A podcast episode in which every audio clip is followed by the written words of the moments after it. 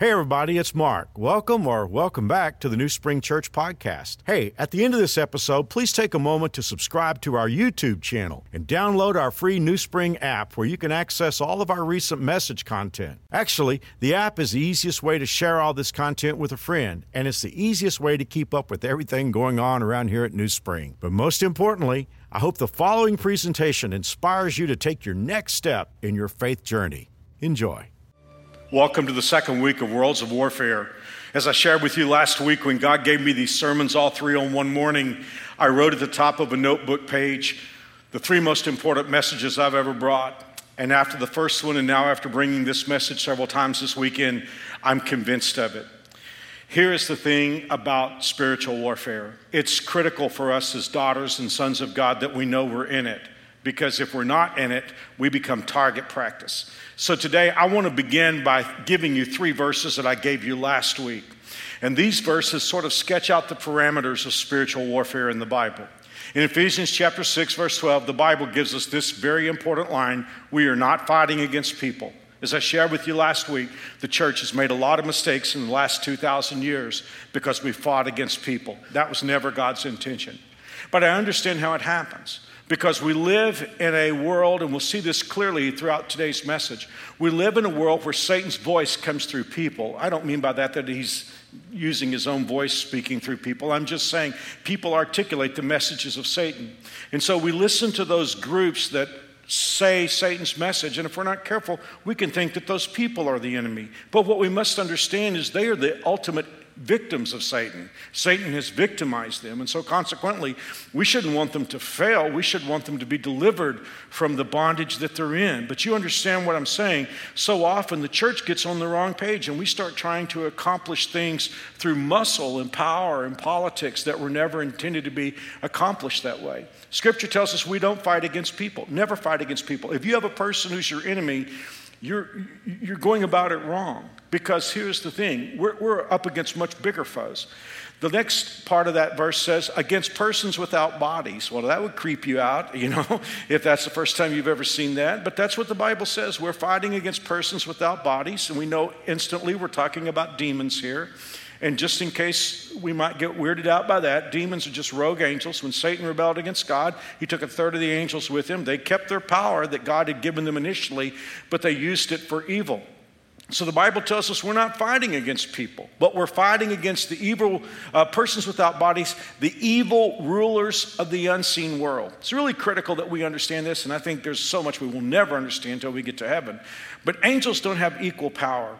Certain angels were given greater power, and um, so what happened was there were angels that had more power, and consequently they actually became rulers. Satan designated them to certain power bases and countries. We see this in the book of Daniel, and I won't get into this today, but Daniel had prayed, and there was a delay to his prayer, and the angel who brought the answer to Daniel said, uh, The prince of Persia delayed me. And he's not talking about a human ruler. Evidently, Satan assigns rulers to individual countries. Persia was the most powerful country in the world at that time. It would be the modern day Iran. And he was saying the demon assigned to Persia kind of held me up a little bit. But then he said something interesting.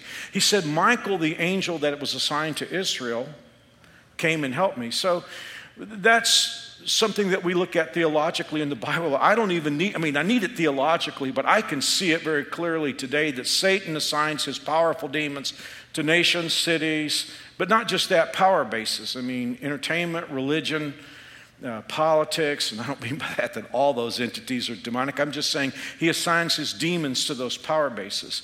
So that's what the Bible tells us. We don't fight against people, but we're fighting against people without bodies, without or persons without bodies, rulers of the unseen world, those mighty satanic beings and great evil princes of darkness who rule this world and against huge numbers of wicked spirits in the spirit world. Once again, if you were here last week, I shared with you Revelation chapter 5 teaches us that a conservative number for demons is 33 million. That's, that's why the Bible says huge armies of the evil world. Well, that, that would scare us if it weren't for this next verse. Because the next verse says, The weapons of our warfare are not human weapons. One more time, I want to just really hit something hard today. So many Christians are fighting against people and they're using the weapons of this world.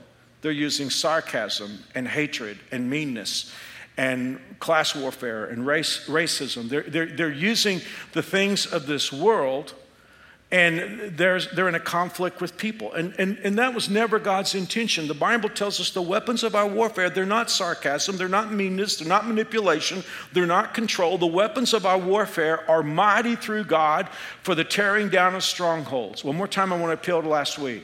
Last week, I shared with you that a stronghold is a lie that's so commonly held that it becomes universally believed. An example that's Darwinian evolution. Um, I was taught Darwinian evolution from second grade on in public schools in, uh, in, in Texas. And I grew up a debater in high school and college. And one of the things that always amazes me about Darwinian evolution is that it doesn't evolve. It's about as silly as it ever was. You know, I keep hearing about the evidence, the evidence, the evidence. Well, as a debater, I'll say, okay, put it on the table. And every time I it's like, that is so worn out. I mean, the idea that, I mean, here's the thing not even the ancient world before we have the, the onslaught of intelligent civil, you know, great civilization, not even the ancient world believed that it could have happened by accident. I mean, that is a silly, silly concept. And as a debater, it's so easy to take apart and unravel. But it's a stronghold. And so, consequently, we understand the power of a stronghold. It is a lie of Satan that's so commonly believed that it almost becomes universally held. So, the Bible tells us that the weapons of our warfare are not human weapons, they're mighty through the power of God to the demolishing or pulling down of strongholds. The third verse that I want to go back to from last week is the verse that explains the intensity of the times that you and I are living in. I mean, surely Satan's power has been on, you know, the human inhabited earth ever since its beginning. But in 2020, you, you got to know this is different. When I look at what's happening and just the anger and the hatred, and of course, the, the problems that we have with disease and, and natural disasters, and just all the stuff that's coming against us at one time, it is very clear that there's an intensification of Satan's attacks. Well, last week we saw the reason for that. Revelation 12 12. The Bible says the devil has gone down to you. He's filled with anger. He knows he doesn't have much time. Guys, never forget Satan knows he is not going to ultimately win. He knows he's going down. He's known that since Jesus, well, I think since Jesus died on the cross, and definitely since Jesus walked out of the grave. He knows he's going down. He has no delusions of winning. He just wants to take as many people with him as he possibly. He wants to take you with him. I mean, you may be here in church today, watching online, watching on television, but I mean, it could be that he that, that you haven't yet fully resolved your heart to follow Jesus. I mean, you may have grown up in church and been here for years and know all the words, know all the language, carry a Bible, and listen to Christian music. But if you haven't fully committed your heart to Jesus, He still wants to get you. He wants to take you with Him. And on top of that, even if you are a God follower, He wants everything precious to you your marriage, your kids, your life, your family. And so, consequently, in, these, in, in, in this age that we're living in, He can read the Bible. He knows the Bible. He knows His time is short. He can read prophecy just like you and I can, better for that matter. And He knows God never lies. It's a done deal. So, He knows His time is short. Well, as we saw once again last week, every Christ follower has been called for this moment. God could have put you on the earth at any time in the history of mankind, but He chose these times. When He, he said, I want one of my daughters to be a warrior for me, He picked you. You're, you're His choice. When, when he said, I want a son who will, who will wage spiritual warfare and understand that he's not fighting against people and have no human enemies, but someone who will stand up and not wimp out against the forces of evil, he picked you, and he picked you for this time. That always gives me chills every time I say that. But as we look at American Christianity in 2020, we have to sort of deal with the painful reality that I don't mean New Spring, but as a whole, American Christians are not doing as well as we could or should. Because the truth is, it seems like we're not having the impact. I mean, there's weakness in the churches today. There's embarrassing scandal, as we've seen in all the news this week, and crippling fear.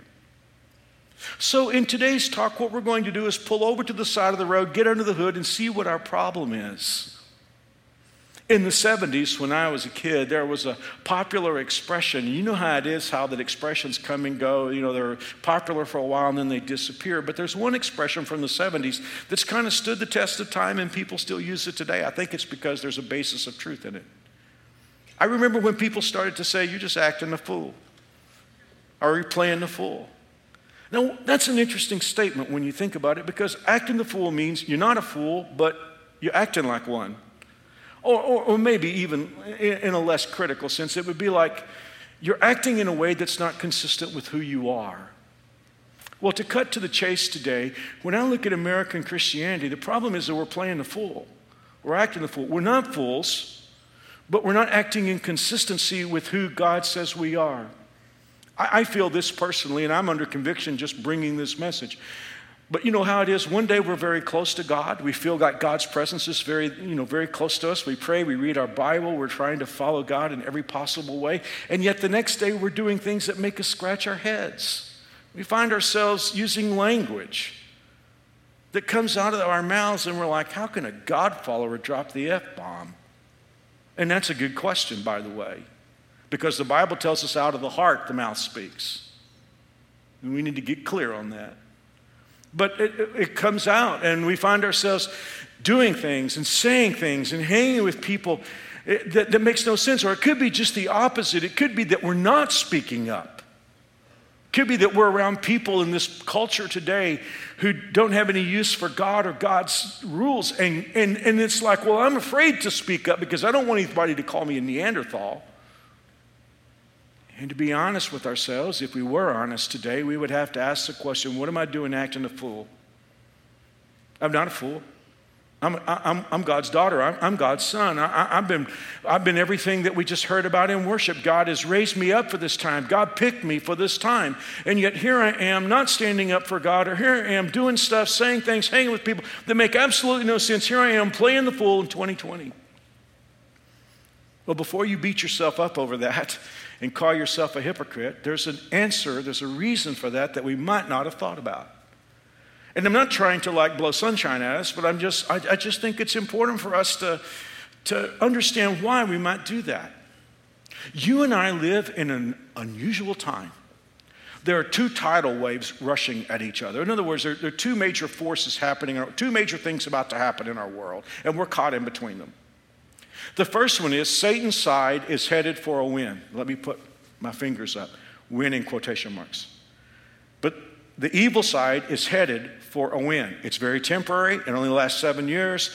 By the end of it, the people who sided with Satan will regret winning because it'll be the tribulation. But we're headed for a win for Satan's side. Our side is moving toward that same destination, but we are headed for an evacuation. The Bible calls it the rapture. So, in other words, here's the thing you must understand this. You and I are God followers, God's daughters, God's sons, spiritual warriors we're living in these last days where Satan's trying to take as many people as he can with him. There's going to be a temporary seven year win, but God wants us taking care of business, getting as much done, reaching as many people so we can take as many people to heaven with us as we possibly can. So, do you understand what I'm saying? There, there are two major events rushing toward each other Satan having a temporary win and us being evacuated. Two reactions jump off the page to me. Number one, this temporary win is going to happen. It will happen. It is written. And you feel that today. I mean, you, you can see, as we said a few moments ago, we live in a time where there are lies that are silly lies that are commonly held that people believe, and it leaves you scratching your head wondering, how can people believe this stuff? It is because the evil side is headed for a win, and nothing is going to stop that. It is written in the Bible. The second re- reaction, though, that jumps off the page to me is that it's temporary. At Armageddon, the king will come, you and I will be with him, and Satan's wind will evaporate like rubbing alcohol on hot pavement. That's the second thing. But it leaves us today in an odd spot. When we look around, when we, when we watch the news or we read the news or we listen to people talk or we see the stuff coming out of entertainment and, and media and religion, it's like every day it just screams at us that we're losing. I don't know how many of you played sports.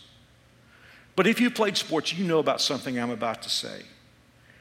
When a team or an individual becomes convinced that they're going to lose with no way to win, that person typically begin, or that team begins to behave differently. They begin to behave like losers. They'll, they'll have mysterious injuries in which they have to go sit on the bench. They'll, they'll, they'll just start sort of mailing in, looking at the clock, waiting for the clock to run out. And that's what I'm concerned about because, see, I think what happens to us is we forget about the promises of God sometimes, and all that happens is we look around and the devil seems to be winning, and it's like, well, I guess we should just mail it in and hope for Jesus to come. Or worse yet, Many of us are trying to find middle ground. You know, it is said, you know, back in the Civil War, the North wore blue and the South wore gray. There was one soldier that just decided he didn't want to be part of the war, so he wore a gray shirt and blue trousers, and both sides shot at him. and that's kind of where Christians are today. We're trying to find middle ground between the army of God and the army of the devil. And it never is going to work. Because if you're a daughter of God, you can never be part of Satan's kingdom. If you're a son of God, you can never be on the other side. The Bible puts it this way How can righteousness be a partner with wickedness? How can light live with darkness? What harmony can there be between Christ and the devil? Do you remember when the Chiefs were in the playoffs last year? Do you remember the Houston game? I think wasn't, wasn't the first playoff game? And, and, and I, when I saw the Chiefs were going to play Houston Arrowhead, I said, This is going to be like field dressing a deer. oh, the Chiefs are just going to wipe them out. But it didn't happen that way in the first quarter. I mean, the Chiefs couldn't get anything going, and the Texans went up. I wasn't, it wasn't like 24 to nothing. I mean, almost 28 to nothing, and fortunately, they forced them to kick a field goal. Now, you, you look at the first quarter of that game, and it's like the Chiefs are going to lose. Now, what if Mahomes had said, when the Chiefs were down by 24 points, this is not going well? And what if he just decided, you know what, I don't know what happened today, but something is just not right. Suppose he went to the locker room and took off his Chiefs jersey and put on a Houston jersey and came out and started hanging around on the other side in the huddle for the Texans now, whether you were, had a, you were a ticket holder inside the game or if you were a tailgater out there in the parking lot watching it on your smartphone, you're going to say to yourself, This doesn't make any sense. I want my money back. But Mahomes didn't do that, did he? He kept his jersey on, went out and took care of business. I mean, I'm just saying that that's what God is looking for in, in His team today. Because so many of us, we're, we, we, it's like we change jerseys back and forth. I mean, we can be at church and we can be with God followers and we have our God jersey on. But on the other hand, we, we can put our devil jersey on just about as easily. And what happens is we're confused about who we are. Our teammates are confused about who we are. Even the enemy's confused about who we are. The enemy's laughing at us. And right now in this service here on campus or watching, we're embarrassed just thinking about it. Because we know we're acting the fool. Not a fool, but we're playing the fool. But we're not here to beat ourselves up today. We're here to beat this problem. We want to overcome. And just so that you'll feel a little better, it's good to know that one of the greatest heroes of the Bible had the same problem that we have. If I asked you who were the greatest warriors in the Bible, it probably wouldn't be long. In fact, you might pick this guy first. It wouldn't be long before you pick a guy named David because you know his story. Now, when David started out as a teenage kid, he was pretty clear on who he was and who the enemy was. He had no question about it. He understood that the primary enemy of Israel was the Philistines. Now, the Philistines didn't live in another country, they lived in five cities along the coastline of Israel. And They were always the nemesis in that day of Israel. One day, David, a teenage kid, he wasn't part of the army because they didn't think he was old enough. His dad sent him down to the encampment of the soldier of the army where his older brothers were soldiers and said, "I want you to take your brother some food." He was a gopher. And he got down there, and there was this nine foot tall Philistine flipping Israel off and flipping Israel's God off with both hands. And he said, Send me out a man to fight. And the people of the, uh, the soldiers of Israel, including the king, were like cowering down and just waiting for him to go away. And along comes David, and he said, I don't understand. I don't understand why the army of God would let the army of the devil come over here and flip God off and somebody ought to do something. And his brother said to him, Would you just shut up and go back to the sheep? You're embarrassing us. Oh, by the way, that's what tends to happen when a warrior, a daughter of God, will raise up a standard. Is somebody will say, "Oh, you don't have any business doing that. You're embarrassing us." And David said, "There's a cause here." and you know the rest of the story. He took a bag of rocks and a sling, and he went down into the valley of Elah and went mano a mano with a nine foot tall giant. By the time it was all said and done, the giant had lost his head, and David had led Israel to a great victory. I would say he was pretty clear early on on who he was and who the enemy was. But how many of you know in following Jesus, some weird stuff can begin to happen? Stuff that doesn't make any sense, contradictory stuff. Because you're a son of God, a daughter of God, and you believe the promises of God, but stuff begins to go sideways that makes no sense. And real quickly, that happened in David's life, and there was a complicated set of circumstances that David found himself in. It all started with the fact that the man who was David's king, God gave up on because he was too full of himself. And so, you gotta, you gotta understand this. This is so important. God came to the prophet of Israel, Samuel, and he said, I'm tired of Saul. Saul won't follow me. I want a king who will do things my way. And he said, Go down to Bethlehem to the house of Jesse, and you tell Jesse that I want him to bring his sons out there because I picked one of them to be king who is a man after my own heart. So they had a little private ceremony there, I guess a few people from around the town in Bethlehem. And the sons of Jesse paraded themselves before Samuel. And every time God said, No, I don't want this and don't want this and don't want this one. Finally, all the sons, the first seven sons of Jesse had come by. And of course, they'd left David back there with the sheep because he was nobody. Nobody expected anything from him. He was the run of the family. And Samuel said to Jesse, Don't you have any more kids? And he said, Yeah, I got one more. We don't expect much out of him. He's just the runt and he's out there with the sheep. And I know this must have been a Baptist crowd. I pastored a Baptist church for many years because Samuel knew what to say. He said, We don't eat until you get him here. and they brought David in, and Samuel took one look at him, and God said, This is, this is who I want and he poured the oil on him. Now, here's the thing some of you come from a faith tradition where you talk about the anointing of God, others have not. Let me just tell you what the anointing of God is it's two things. Number one, it's God choosing a person for a job and equipping them to do it. Every one of us has an anointing on our lives. Every, every single one of us who's a God follower. Something about you that God picked for this era. So now David is anointed, but here's something that you don't read about a whole lot in the Bible. Work this out in your head. David is anointed in a private ceremony, but the old king is going to be on the throne for 10 more years. How many of you know that could be a recipe for some trouble? So, anyway, the things that happen next are, are in the Bible. Uh, you know, David is suddenly blessed of God. He becomes a warrior. In fact, Saul, at the time, the king at first, he decided David would be a great guy to have around after what he did to Goliath. And actually, Saul makes David head of the army. And it's working out great because David is winning battles, but one day it all goes sideways because as the army's coming home, the women of the town are on the sides of the road and they started singing.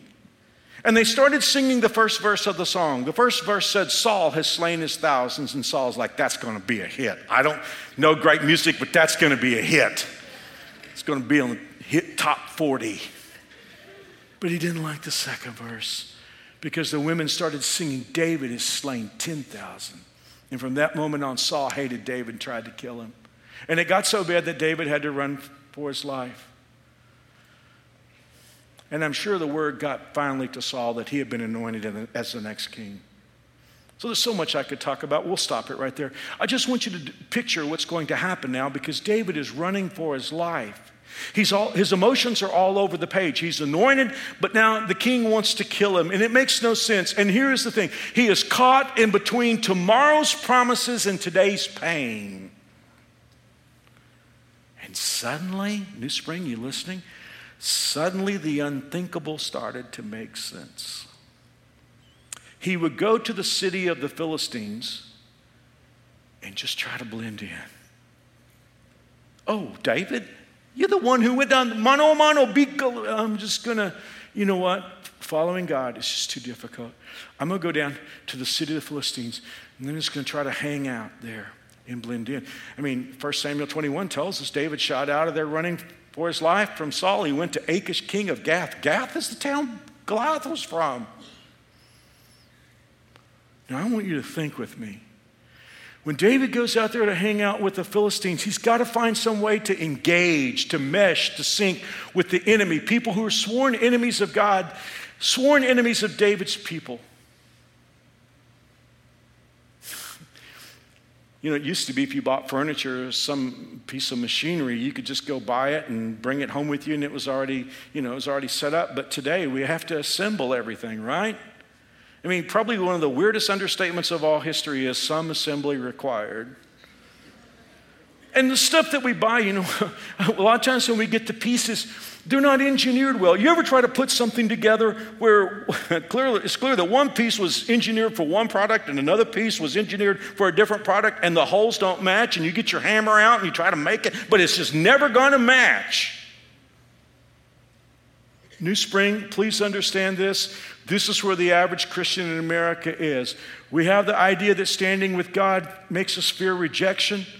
Maybe in these days, like David, we're even hunted by the PC police, so why not join the enemy or at least try to blend in? But the holes are never going to match unless you're a fake. If you're a fake Christian, it'll work. The holes will match. You'll do fine with the Philistines. But if you're a daughter of God, you can never match up.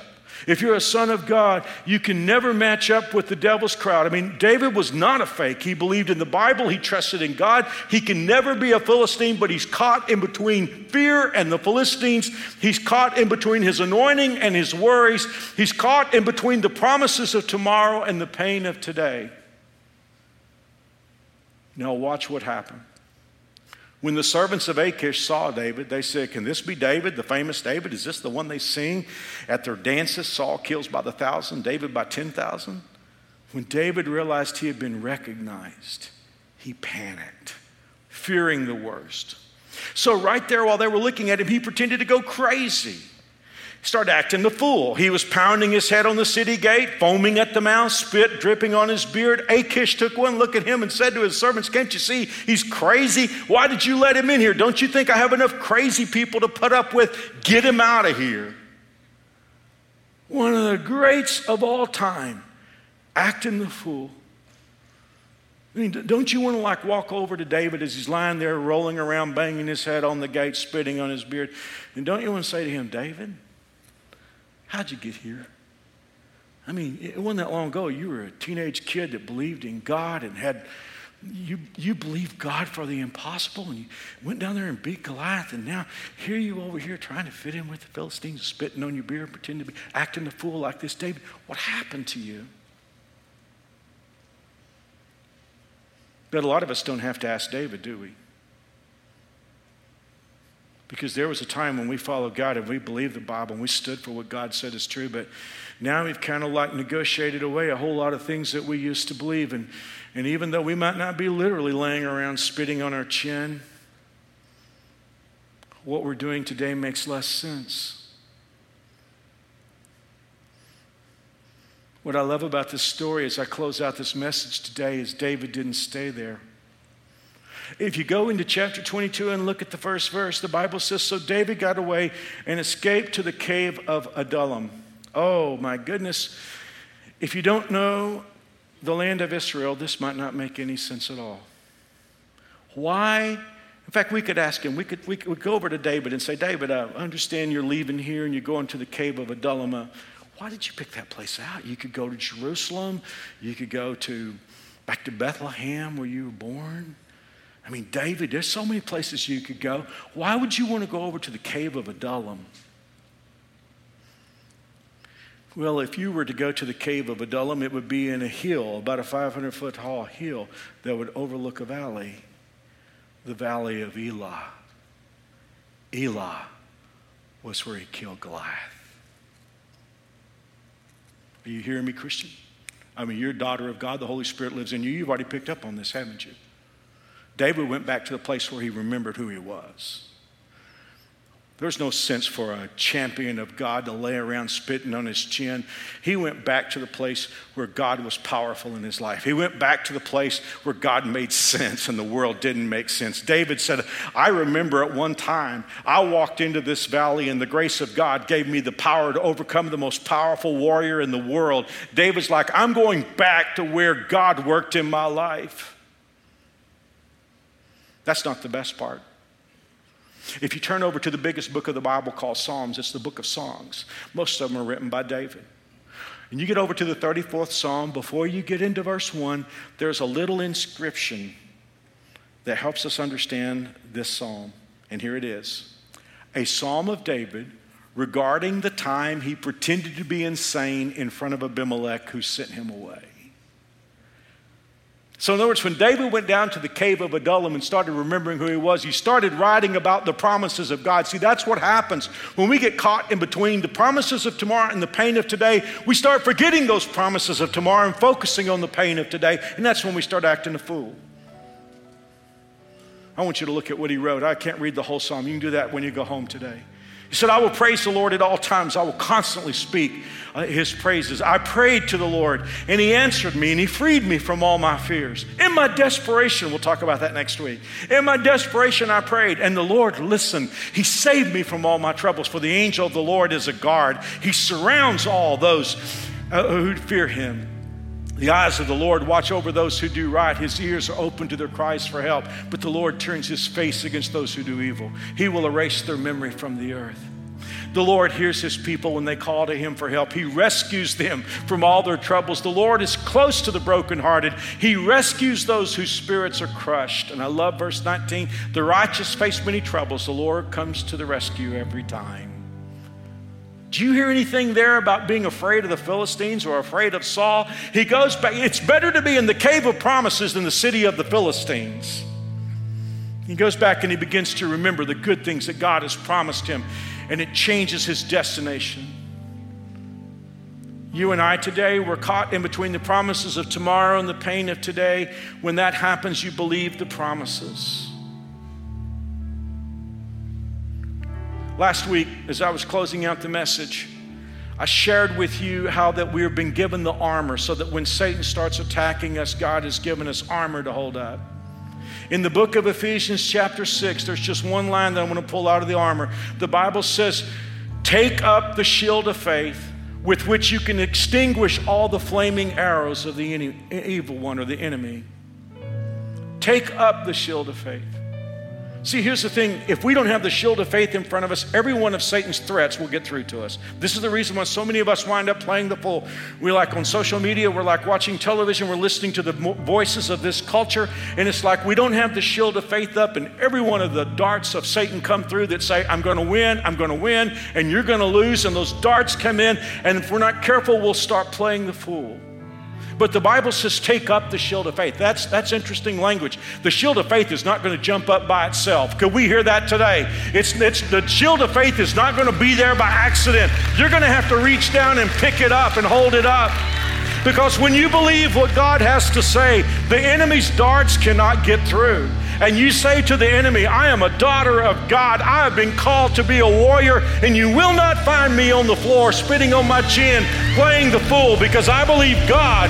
God has made me promises, and He will keep His word.